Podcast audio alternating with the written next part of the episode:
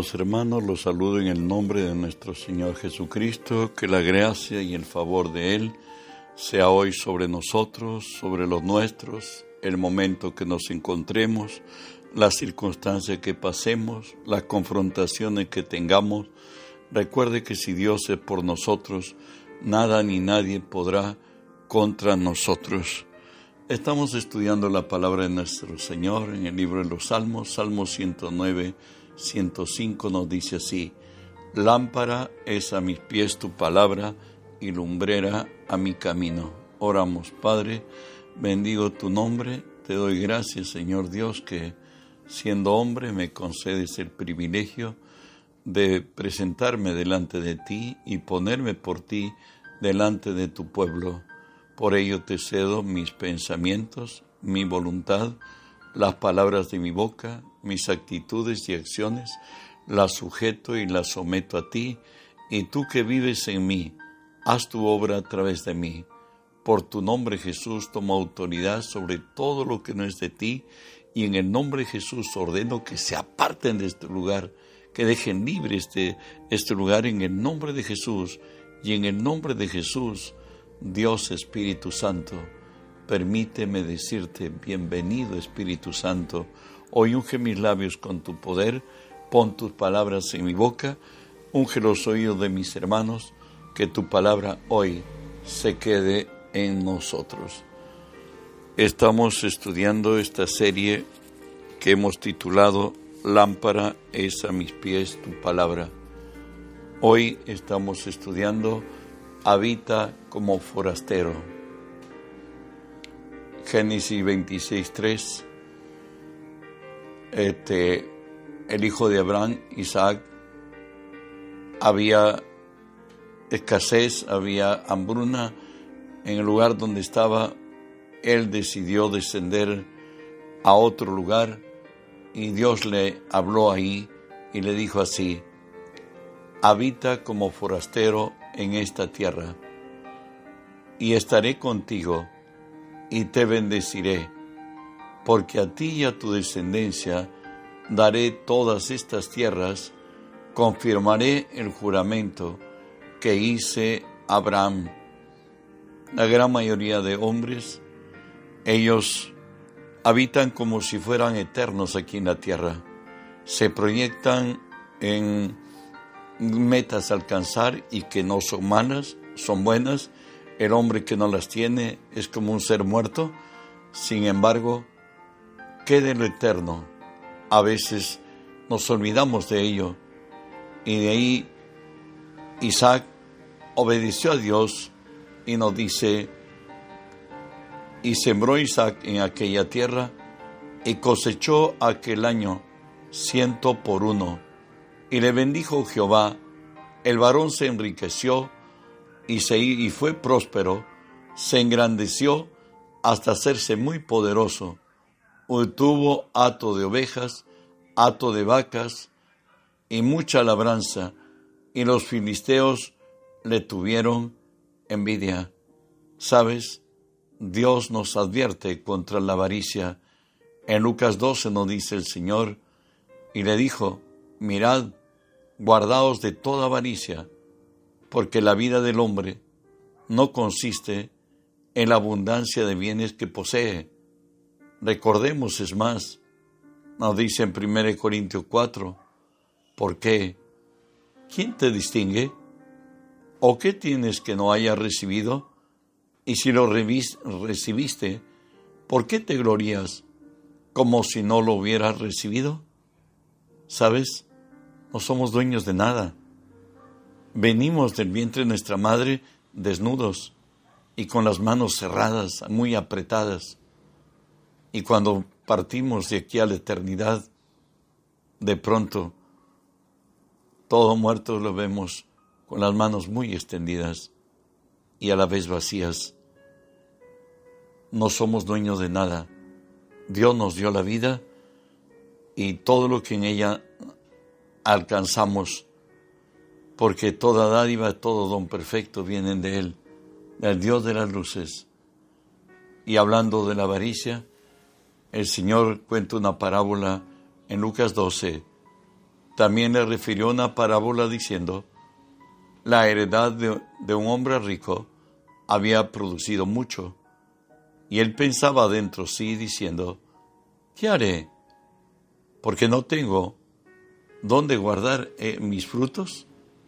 Y dijo esto haré, derribaré mis graneros y los edificaré mayores, que ahí guardaré todos mis frutos y mis bienes, y diré a mi alma, alma, muchos bienes tienes guardados para muchos años. Repósate, come, bebe, regocíjate. Pero Dios le dijo, necio, esta noche viene a pedir tu alma y lo que has provisto, ¿de quién será? Así es el que hace para sí tesoro y no para con Dios. Nosotros los hombres somos solamente administradores contables, como lo dice 1 Corintios 4. Así pues, ténganos todos los hombres por servidores de Cristo y administradores de los misterios de Dios. Ahora bien, se requiere de los administradores que cada uno sea hallado fiel. De pronto decimos, ella es mi esposa. Ella puede decir, él es mi esposo. Decimos, estos son mis hijos, los títulos que he adquirido, las posiciones que tengo. Pero ¿sabe qué? Cuando morimos hay una realidad que nada era nuestro, que solamente fuimos administradores y a Dios daremos cuenta cómo hemos administrado la vida que nos dio, la esposa, el esposo a nuestras mujeres, los hijos que Dios nos ha dado, el tiempo que Dios nos concede, de todo ello daremos cuenta en el día del Señor. Y por ello que nos advierte el Señor en Mateo 6, nos dice, ninguno puede servir a dos señores, porque o aborrecerá al uno y amará al otro, o estimará al uno y menospreciará al otro. No podéis servir a Dios y a las riquezas. Cuando el hombre rico en Marcos 10 se acercó a Jesús y le dijo, Maestro bueno, ¿qué puedo hacer para ser salvo? Jesús le dice, guarda los mandamientos. Él le dijo, esto lo he guardado desde mi mocedad. Jesús le añade algo más. ¿Quieres ser perfecto? Él asintió ser perfecto. Y de pronto Jesús le dice, anda, vende todo lo que tienes, repártelo a los pobres, niégate a ti mismo, carga tu cruz y sígueme. Y nos dice la palabra que el joven rico se fue muy, muy pálido, muy entristecido, porque tenía mucho. Y Jesús dijo esto. Entonces Jesús mirándolo, alrededor dijo a sus discípulos, cuán difícilmente entrarán en el reino de Dios los que tienen riquezas. Los discípulos se asombraron por de sus palabras pero Jesús respondiendo volvió a decirles, Hijos, cuán difícil les entrar en el reino de Dios a los que confían en las riquezas. Recuerde que los que quieren enriquecerse caen en tentación y lazo y muchas codicias necias y dañosas que hunden a los hombres en destrucción y perdición, porque la raíz de todos los males es el amor al dinero, el cual codiciando algunos se extraviaron de la fe y fueron traspasados por muchos dolores. De ahí que nos exhorta en Proverbios 23, no te afanes por hacerte rico, sé prudente y desiste. ¿Has de poner tus ojos en la riqueza siendo, siendo ningunas? Porque se harán alas como las del águila y volarán al cielo.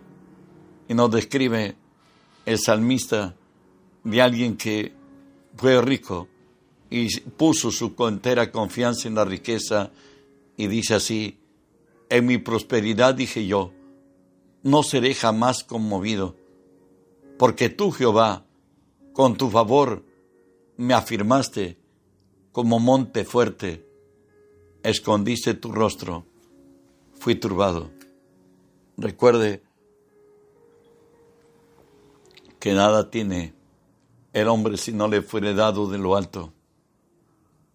Si caíste, dice el Señor, es porque te ensoberbeciste. ¿Sabes?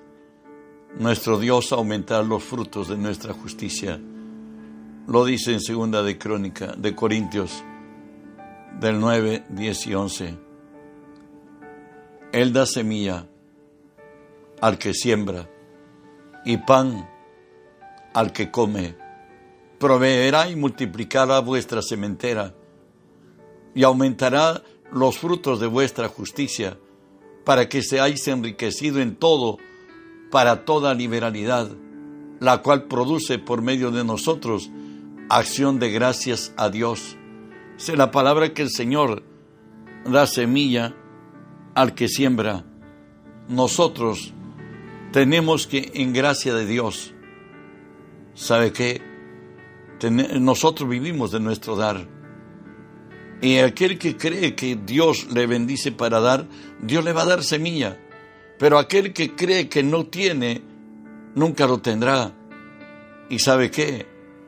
Nuestro Dios a través de nosotros del dar, Dios va a concedernos en su gracia, va a transferir las finanzas a su pueblo, como lo dice 1 Reyes 17 del 10 al 16 entonces habla, por cierto, del profeta Elías, de que estuvo primeramente en el, torrente y de ahí Dios le envía ir a Zarepta de Sidón.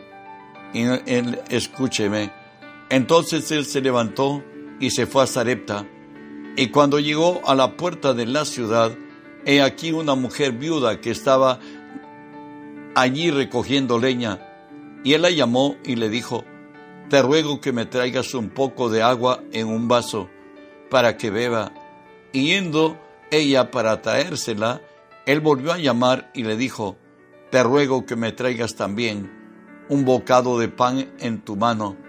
Y ella respondió, vive Jehová tu Dios, que no tengo pan cocido, solamente un puñado de harina tengo en la tinaja y un poco de aceite en una vasija Ahora recogía dos leños para entrar a prepararlo para mí y para mi hijo, para que lo comamos y nos dejemos morir.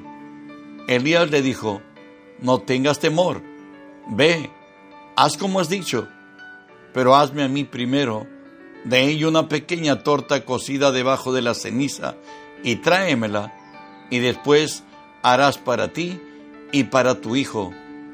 Escuche, porque Jehová Dios de Israel ha dicho, así la harina de la tinaja no escaseará, ni el aceite de la vasija disminuirá, hasta el día en que Jehová haga llover sobre la faz de la tierra.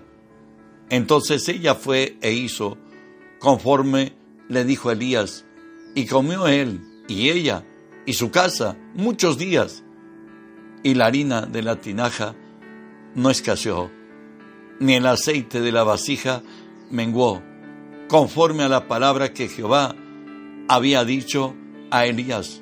Nosotros vivimos de nuestro dar. En este caso, esta viuda de Sarepta, que ya para ella era, iba, estuvo recogiendo leña para luego ir a casa y hacer, dice, dos pequeñas tortas de harina para que luego se deje morir ella y su hijo. Pero la palabra de Jehová, dicha por Elías, le dice que al dar ella, Dios le dice, la tinaja, la harina de la tinaja no escaseará, ni el aceite de la vasija disminuirá, hasta el día en que Jehová haga llover sobre la faz de la tierra. Ella lo hizo así, y no dice la palabra, lo hizo conforme, le dijo Elías, y la harina de la tinaja no escaseó, ni el aceite de la vasija menguó, y comieron por muchos días. Dios es un Dios de milagros. Nosotros vivimos a través de nuestro dar. Jesús hoy ha visitado el templo, la casa del Señor.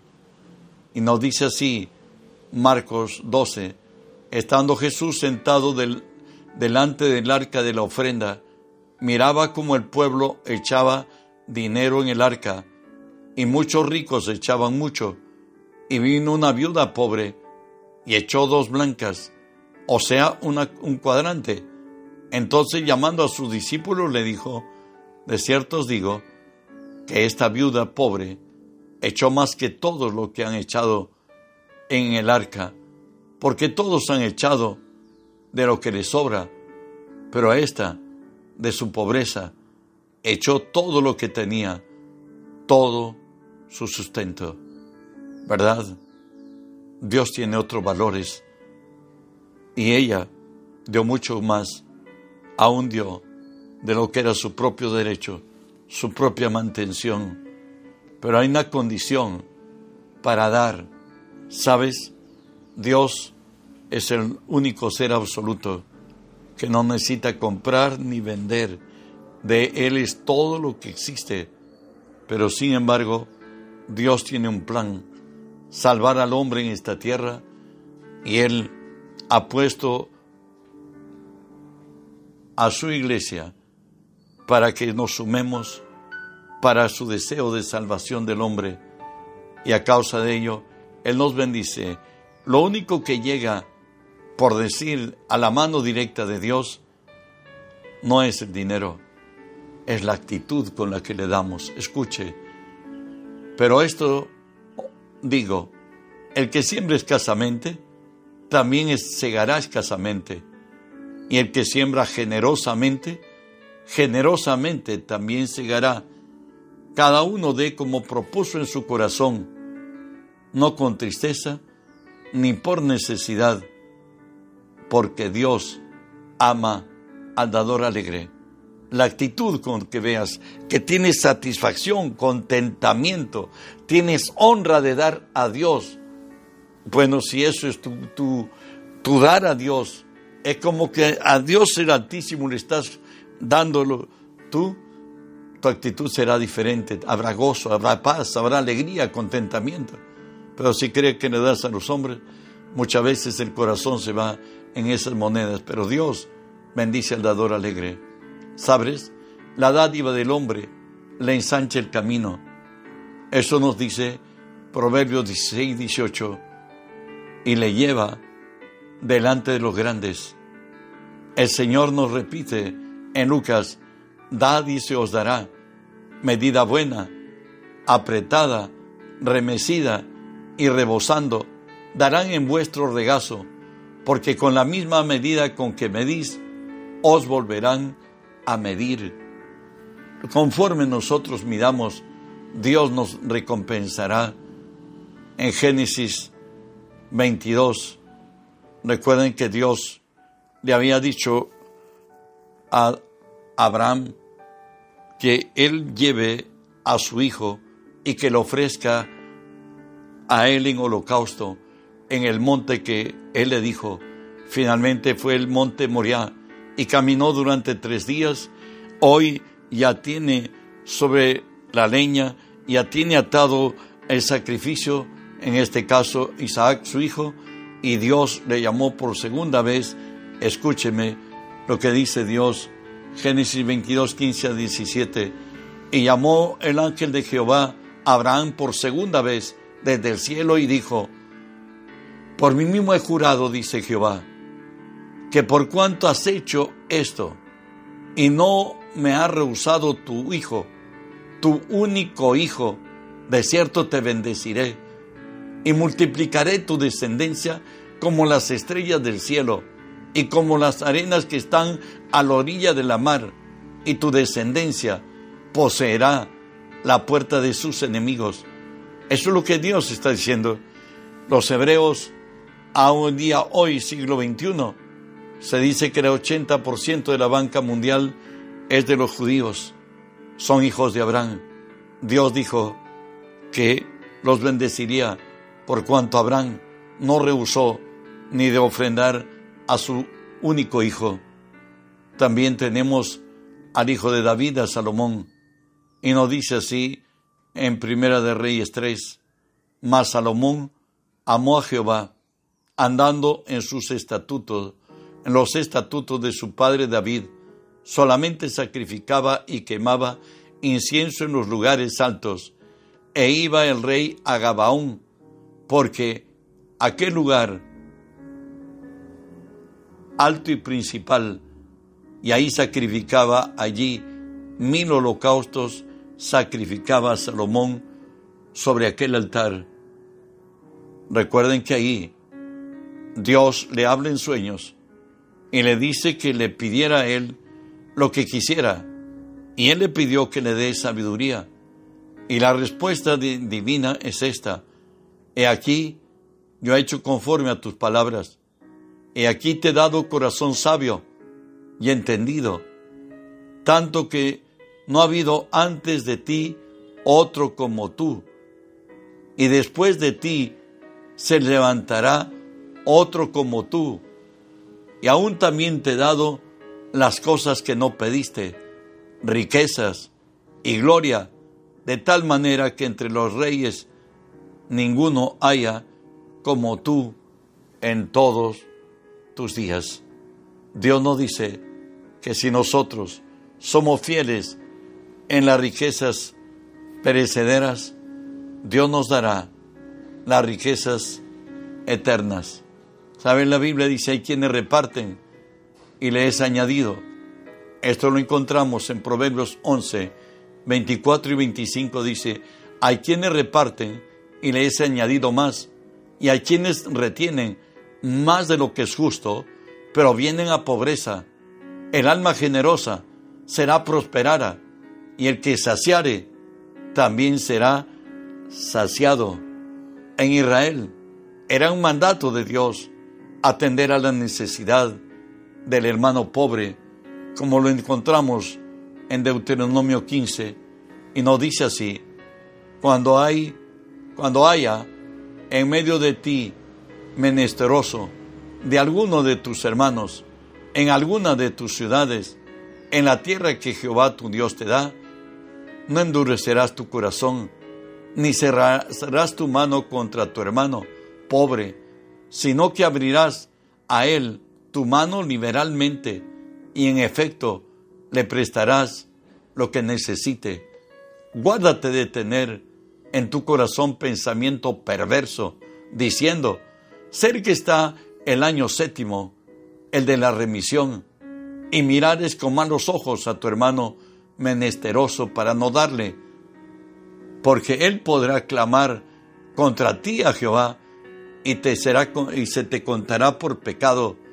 Sin falta le darás, y no serás de mezquino corazón cuando le des, porque por ello te bendecirá Jehová, tu Dios, en todos tus hechos, en todo lo que emprendas. El que seamos generosos, Dios nos bendice. Escúcheme, Proverbios 19, 17. A Jehová presta el que le da al pobre, y el bien que ha hecho se volverá, se le volverá a pagar. Si tú le das a alguien necesitado, pues tú le estás por amor y no esperas que sea retribuido y Dios te lo retribuirá. Y de ahí que nos dice Proverbios 28, 27, el que da al pobre no tendrá pobreza, mas el que aparta sus ojos tendrá muchas maldiciones. El que aparta sus ojos del pobre tendrá muchas maldiciones. Finalmente, Salmo 112, 9 nos dice, reparte, da a los pobres, su justicia permanece para siempre, su poder será exaltado en gloria. El que le preste al pobre, le da Jehová. Dios quiere bendecir tu vida. Él me dice a mí y a ti que habitemos como forasteros, que no seamos de mezquino corazón, que extendamos nuestra mano al pobre. Dios nos va a usar de bendición. Él dice, yo te doy vida y vida en abundancia. No, no solamente lo suficiente, más que lo suficiente para compartir con los que padecen necesidad. Recuerda que estamos llamados por Dios para extender el reino. Reenvíe este mensaje que traerá bendición a muchos y la tierra será llena del conocimiento de Dios como las aguas cubren la mar. Bendiciones.